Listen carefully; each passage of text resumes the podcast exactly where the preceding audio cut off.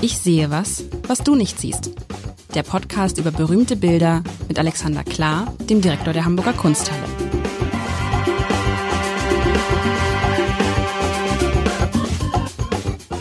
Herzlich willkommen. Mein Name ist Lars Heider und es gibt eine Art von Malerei, darf ich das sagen, lieber Alexander, mit der ich wirklich nichts anfangen kann. Null. Holla. Das waren Null. immer die besten Bilder. Wenn du vorher gesagt hast, Ach. dass dir das überhaupt nicht gefällt, überhaupt. Weil ein paar, Mal, ein paar Mal konnte ich dich nicht umstimmen. Aber, ähm, nee, aber es gibt, es, gibt, es, gibt, es, es gibt so ein, es gibt so ein, es gibt so ein, eine Art von, und das sind halt diese Stillleben. Ich verstehe es nicht. Und vielleicht kannst du mir heute, ich weiß, ich habe mir ja eigentlich gewünscht, dass wir über russische Kultur und russische Kunst und so sprechen, machen wir vielleicht auch. Aber dann kommst du mir mit so einem Stillleben um die Ecke. Und mir erschließt sich grundsätzlich, oh, ich bin schon ganz, mir erschließt sich grundsätzlich ähm, die Faszination der Stillleben nicht. Also, das ist, also, weißt du, wenn ich dann denke, da sitzt einer und dann auch noch, ich finde, das ist noch so ein klassisches Stillleben hier gerade. Nämlich so ein Stillleben, ich mal was, eine, eine Topfpflanze und ein bisschen Obst. Also, darf ich das so, das ist wahrscheinlich ein total wert. Ich, ich beschreibe dieses Bild was mir gut gefällt, sind wieder die Farben. Das schließt an vergangene Woche an. Auch hier wieder typische Farben. Tiefes, schönes Blau, schöne orangefarbene Blüten, orangefarbene Äpfel, bisschen rötlich-orange, irgendwas davor. Man sieht ein, ja, was ist es? Also Hintergrund ist blau, tief blau, schönes Blau. Ähm, und dann sieht man auf einem, ich behaupte mal, Tisch stehend eine Topfpflanze ich würde sagen, ich habe keine Ahnung, es ist vielleicht eine Begonie oder so, ja. Äh, ich habe aber wirklich keine Ahnung. Also so eine Pflanze, die noch so dunkle Blätter und da oben sind so drei ähm, orangene Blüten mit einem gelben Punkt in der Mitte, links und rechts. Und das ist fast so einfallslos, Alexander. Stillleben, denke ich auch. Ich mal ein Stillleben, da muss eine Pflanze drauf und da müssen zwei Obstschalen drauf. Und den, so sind die. Es sind zwei Obstschalen und daneben in den Obstschalen ist so ein bisschen Obst, ein bisschen Äpfel, bisschen vielleicht Birne, ich habe keine Ahnung, es sind alles Äpfel, glaube ich. Verschiedenfarbige Äpfel. Ein Apfel ist neben der Obstschale. Davor ist irgendwas Rotes. Ich habe keine Ahnung, was das sein soll. Ich muss bei so Sachen immer dran denken, dass eines meiner Kinder ein Glas umgestoßen hat und da irgendwie oder Marmelade oder was, ich weiß nicht. Und dann, das Allerschlimmste, ist da auch noch so eine Kanne. Und ich habe auch mal Stillleben, ist irgendwie Pflanze, Obstschale, Kanne. So. Und das ist irgendwie, damit ist das Bild auch beschrieben. Und man denkt so, und weißt du, was man auch denkt bei dem Bild? Das muss ich ehrlich mal sagen. Da, ich sage es jetzt einmal, das könnte ich auch. Das könnte das, ich auch. Genau das so. bezweifle ich. Genau so. Ich meine, das ist eine Begonie mit Äpfeln.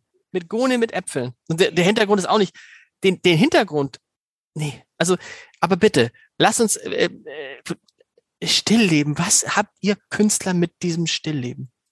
Na, es ist da schon ein bisschen mehr drin, als du beschrieben hast. Du hast sehr wenig Farbe genannt, weil das ist ein bisschen gemein. Ich habe ganz viel gesagt. Ich habe tiefes Blau, tiefes Orange, tiefes, schönes Rot.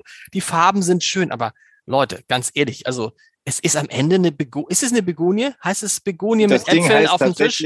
Stillleben mit Begonie ist aus dem Jahr 1911 und von Alexei von Jawlensky. Äh, bei manchen Leuten, wenn dieser Name erklingt, dann äh, klingeln schon glückliche Glocken. Jawlensky hat eine große Anhängerschaft. Ähm, ich persönlich äh, bin Jawlensky schon sehr nahe gekommen, weil ich ja in Wiesbaden gearbeitet habe und das Museum Wiesbaden hält den äh, wohl weltweit größten Bestand an Jawlenskys. Der hat unterschiedlich typische Sachen gemacht. Ich komme auf deine Anwürfe mit dem Stillleben sofort noch zurück. Aber jetzt fangen wir mal an mit der. Ähm, also erstmal, okay, aber erstmal ein bisschen, Herr, ja, wie heißt du? Ja, Jawlensky, Alexei von Jawlensky. Einer der großen, ich kenne mich nicht aus, du weißt es, einer der großen russischen Maler?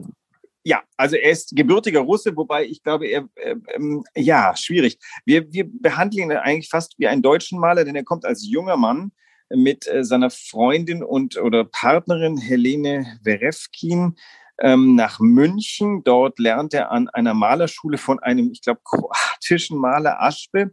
Ähm, ein bisschen was, ähm, malt am Anfang ein bisschen akademisch, erkennt aber sehr schnell, dass er für ganz andere Sachen gemacht wird und ähm, wird einer der Maler des Blauen Reiter, zusammen mit dem anderen Russen, Kandinsky, von dem hatten wir schon unseren äh, Friedhof besprochen, ähm, und Gabriele Münter und wie gesagt äh, Marianne von Berefkin. Ich muss jetzt nochmal ähm, für alle die, die das nicht wissen, der Blaue Reiter. Was ist das für eine Künstlergruppe und warum heißt die so?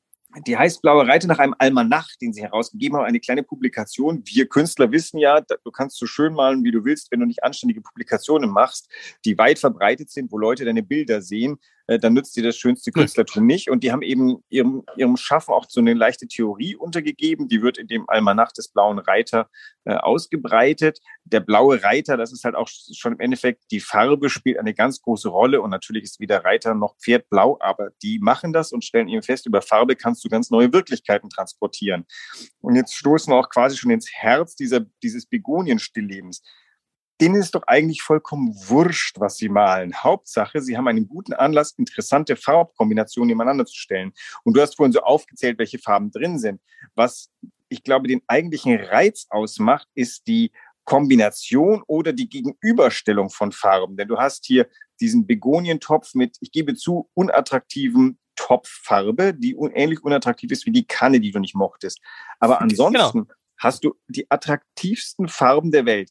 Ähm, übrigens, die Begonie selber hat keine grünen Blätter, nein, sie hat blaue Blätter und die blauen Blätter sind auch noch vor einem blauen Hintergrund, der noch blauer wird, wenn er sich ausweitet zum Rand hin. Der ist auch nicht ähm, ebenmäßig glatt und flach gemalt, sondern man sieht richtig die Pinselschwünge, die der Jawlensky darüber ausgebreitet hat.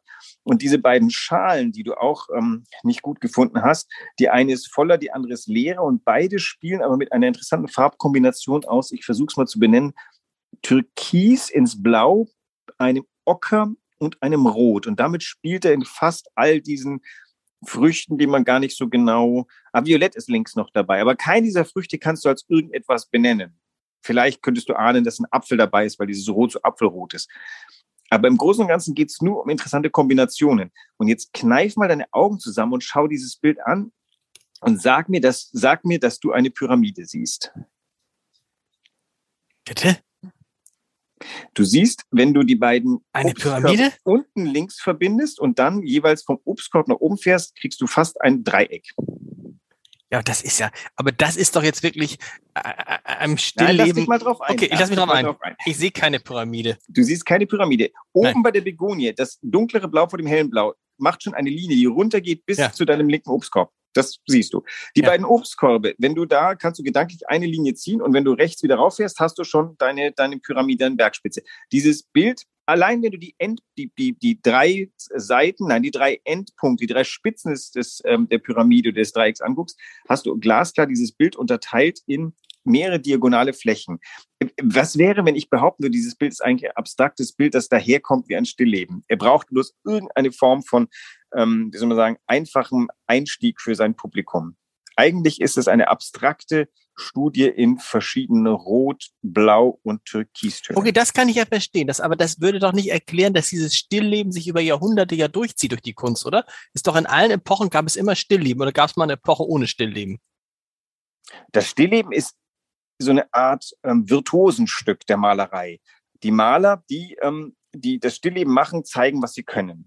Weil nämlich Denn sonst nichts, weil sonst nichts passiert, weil sonst, weil es praktisch, es, weil sonst nichts passiert, was ablenkt, muss es besonders gut gemalt sein oder es muss besonders, das ist, das ist der Trick. Okay. Exakt. Und also das, das geht ein bisschen in die Gegenwart. Also so ein, so ein Stillleben ist ja erstmal ein Ausweis von, ich mache aus was Langweiligen etwas. Denn tatsächlich, also ein Obstkorb auf deine Anrichte, da schaust du einmal hin, vielleicht bewundern, wenn sie noch frisch sind und dann guckst du auch nicht drauf. Aber wenn du wir hatten mal ein Stillleben, was dich sehr gepackt hat. Ganz, ganz, ganz, ganz am aber, Anfang. Ja, ganz, äh, ganz am Ende hat es mich gepackt, weil das war aber auch ein getürktes, äh, darf man nicht sagen, also ein, äh, ein geschummeltes Stillleben, ja. Ein geschummeltes Stillleben, weil ähm, da war ja was umgefallen. Und das sah so aus, was ist das war dieser gedeckte Tisch, den meinst du, ne? Genau, genau. Was, was umgefallen, wo man, wo wir dann, woraus wir dann in unserem Gespräch so einen Tatort gemacht haben, wo gerade einer abgehauen ist. Aber gut, ich, ich, ich verstehe jetzt, das Stillleben ist bewusst still und damit langweilig, damit der Künstler zeigen kann, was er selbst aus der langweiligsten Situation, das ist das, was Journalisten sagen, wenn es einen Journalist gibt, der beschreiben kann, aufregend beschreiben kann, wie ein Mensch sich die Schnürsenkel zubindet. Dann ist das ein guter Journalist oder die Tür aufmacht oder so. Aber, aber trotzdem, äh, warum braucht man das, um, um, um, um die Farben zur Geltung zu bringen? Könnte man doch auch, man könnte doch auch einfach was Weißt du was, jetzt fängt schon wieder an, dass es mich schon wieder so ein bisschen packt, so ein bisschen, du hast ja ah. recht, diese, nein, wenn man so guckt, diese Farben sind schon toll. Und trotzdem ist es halt eine Begonie. Es ist, also es weißt ist, du, warum nimmst du dann nicht irgendwas, ich habe keine Ahnung, irgendwas, irgendwas muss besonders langweilig. Das ist dann noch, noch eine Kunst, dass du eben keine Rose nimmst, sondern eine Begonie. Na, ich würde mal sagen, das ist eine Begonie, weil die stand in seinem Zimmer und er dachte, ach, guck mal, guck mal, guck mal, große, großer Blütenbereich, auch dieses etwas Schäpse dastehen, das ist das Ding, was ich mache. Das, außerdem ist ja eine Lüge, das ist ja nicht nur Begonie, das könnte auch heißen zwei Obstschalen mit Begonie. Und äh, mhm. das, was du vorher nicht identifizieren konntest, ist eine vielleicht interessant ähm, ge gemusterte Decke auf dem Tisch, äh, Tischdecke. Okay, also die bisschen aber, die aber komisch zusammenge, bisschen ja, eingelaufen, bisschen eingelaufen in der Wäsche wir sehen von dem Tisch nicht. Vielleicht blicken wir gerade, vielleicht sitzen wir schon am Tisch und wir blicken über die Tischfläche und haben eben diese, keine Ahnung, dieses Muster vor uns. Aber ist es dann so, dass du, dass man, andere Frage, ist es dann so, dass man im, im, im Portfolio jeden großen Malers und jeder großen Malerin auch immer ein Stillleben findet, sonst ist er keine große Maler oder nicht alle, Malerin? Nee? Nicht alle, aber, aber die allermeisten haben sich an dem Genre des Stilllebens mindestens mal versucht und meistens dabei Spaß gehabt. Das ist ähnlich wie Aktmalerei, also den menschlichen Körper zu malen das waren wirklich nur die, die, die aller äh, abstraktesten Expressionisten nach 1945, die gesagt haben, das mache ich im Leben nicht. Und selbst die, also gibt eigentlich fast keinen Maler des, nicht mal im 20. Jahrhundert, der nicht tatsächlich irgend oder die nicht ähm, auch mal den Körper des Menschen zu malen gelernt oh, oh, haben. Warum machst du denn, warum macht man beim, beim Stillleben immer dieses, äh, wie ich fand, ja so ein bisschen Platte, eine Blume, ein Obstkorb, ein Tisch? Man könnte ja alles Mögliche, was langweilig ist, malen. Auch ein Bett können Stillleben sein, oder? Ja, das ist, nicht? weil äh, da ist auch wiederum Kunst gebiert Kunst. Ganz oft ist es ja so, ähm, dass ein, also zu derselben Zeit ist Cézanne ganz berühmt, der hm. mal zu Apfelstillleben. Ähm, Van Gogh wird berühmt übrigens mit äh, den, ähm, wie heißen diese äh, Blumen? Sonnenblumen. Sonnenblumen heißen diese Blumen. Hätte selbst ähm, ich gewusst. Genau, äh, äh, ja, manchmal fehlen mir die Worte. Aber also ich finde der Sonnenblumen langweilig übrigens und ich finde auch die Farben von seinen Sonnenblumen nicht so aufregend. Und trotzdem hat er das derartig konzentriert wiedergegeben und die Künstler sahen dahin. Ich kann mir vorstellen, dass der Jawlensky war in Paris und sah viele Dinge, unter anderem auch Cézanne, dass ihn das damals gepackt hat. Ach, so wie der Cézanne das mit seinen Äpfeln macht, die da so farbig, aufregend, rund und appetitlich und trotzdem quasi nicht naturalistisch in ihrem Körbchen drin liegen. Das will ich auch können. Und das löst er hier auf seine Art und Weise ein, indem er eben diesen tiefblauen, ich sage jetzt mal russischen Hintergrund, also können wir gleich noch klären, was hier besonders russisch dran ist. Ähm, aber ist da irgendwas besonders russisch dran? Nein. Naja, es ist, ähm, also jetzt gehen wir in die Welt der Stereotypen. Natürlich ist die russische Kunst ganz stark historisch geprägt von so Ikonenmalerei, auf die sie gerne gucken. Und später wird ja Jawlensky ein ganz berühmter Maler von so ikonischen Gesichtern, die sogenannten Heilandsgesichter, die er malt ähm, und die Meditationen später. Das sind ganz simple Menschengesichter, die eigentlich nur aus der Metapher Mund, Nase, Augen und Umriss bestehen. Mhm. Und den Ikonen haftet so was naiv Plakatives an, wo einfach starke Farben gegeneinander gestellt werden. Früher Gold, dann kommt Blau, Rot. Das haben wir auch in der westlichen Kunst. Maria immer Blau, Rot, die stärksten Kontrastfarben ähm, gegeneinander gestellt. Und dieses sehr simple, ich sag mal volkstümlich gemeinte, ist in diesem Bild schon auch drin. Da ist keine große Sophisterei, sondern eine Begonie mit blauen äh, Blättern zugegebenermaßen. Aber ansonsten ist das fasslich und ähm, sinnlich. Und ich glaube, das ist das, was, also Sinnlichkeit ist etwas, glaube ich, was man der russischen Kunst gut zusprechen kann. Unmittelbare Sinnlichkeit.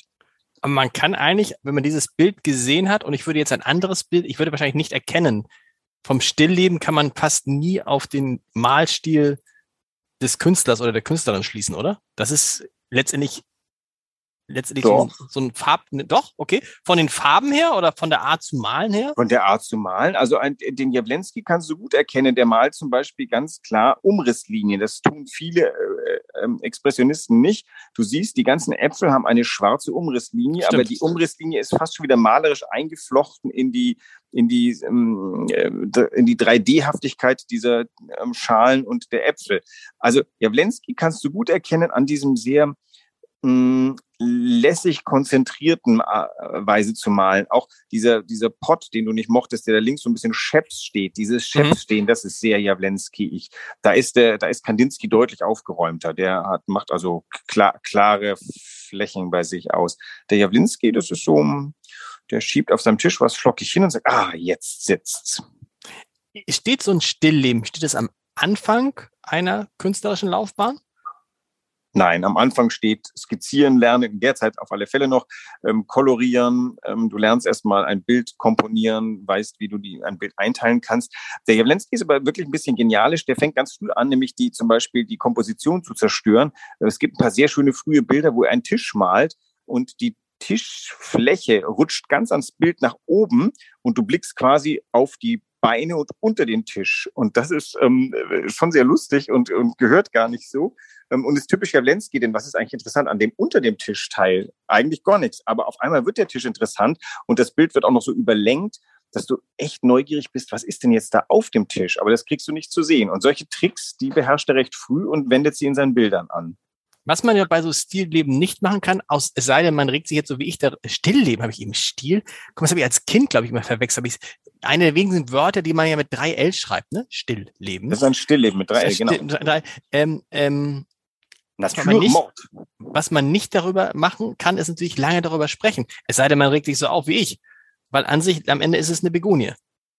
Ja, also es gibt ja mehrere Möglichkeiten, sich ein Bild zu nähern. In hemmungslosem Glück oder in hemmungsloser Abneigung. Beides sind starke Gefühle, die prädestinieren, ja. dass man mit dem Bild sich beschäftigt. Also dran vorbeigehen wäre schade. In dem Fall, glaube ich, dieses Bild ist immer sehr auffällig, in welchem Raum es auch immer hinge. Du bist, wenn du zu unserem Jawlensky kommst, schon ähm, an Picasso und Delaunay und ähm, Paula Modersohn vorbei. Paula Modersohn hat dir wahrscheinlich schon Flüche entlockt. Wir hatten sie ja einmal, glaube ich.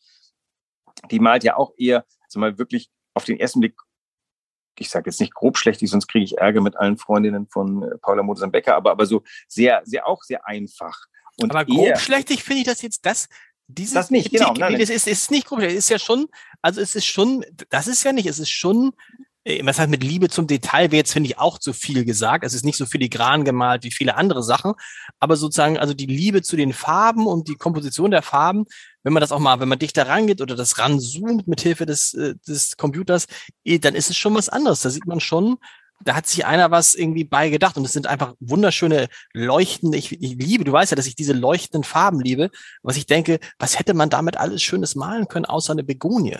mir wäre es selber so der Anspruch, jetzt, habe ich eine Begonie gemalt, ja.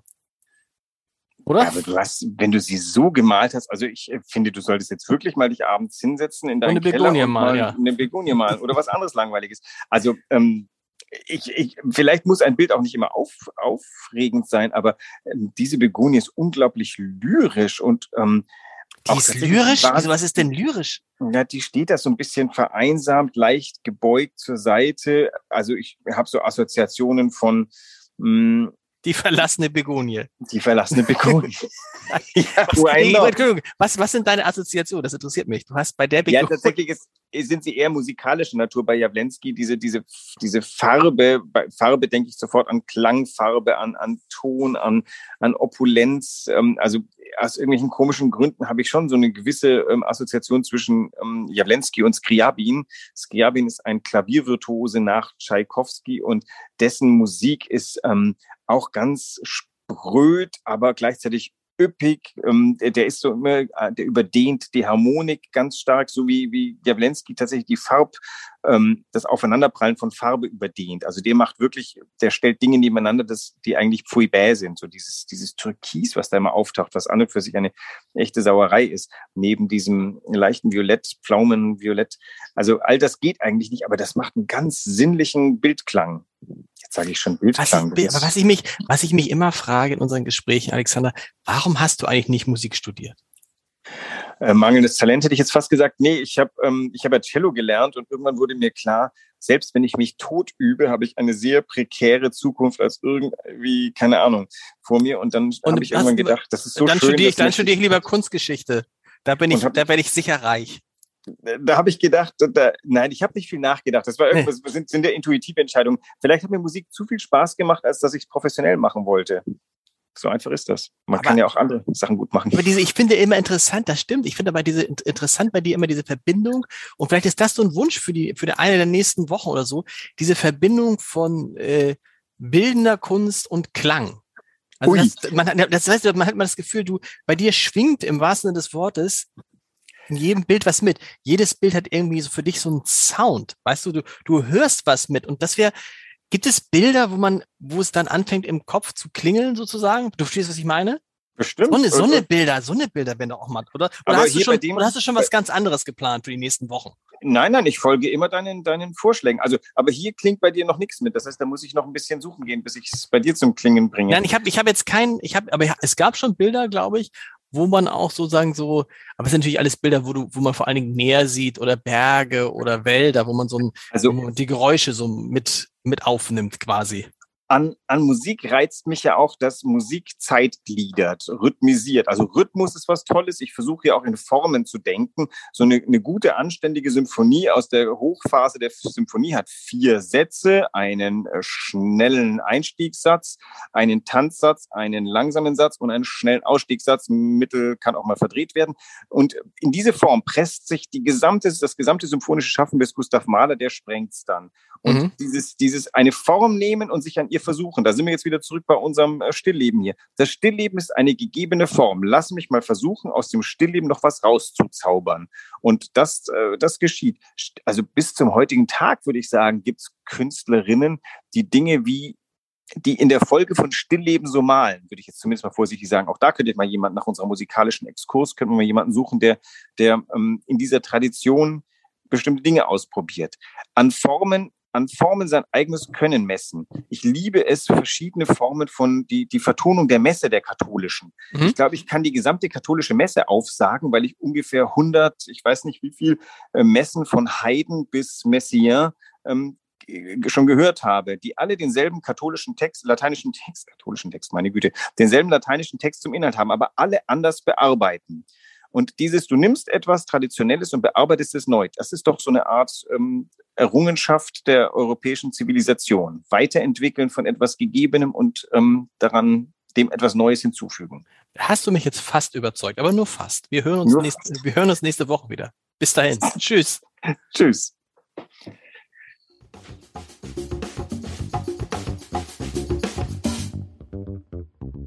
Weitere Podcasts vom Hamburger Abendblatt finden Sie auf abendblatt.de slash podcast.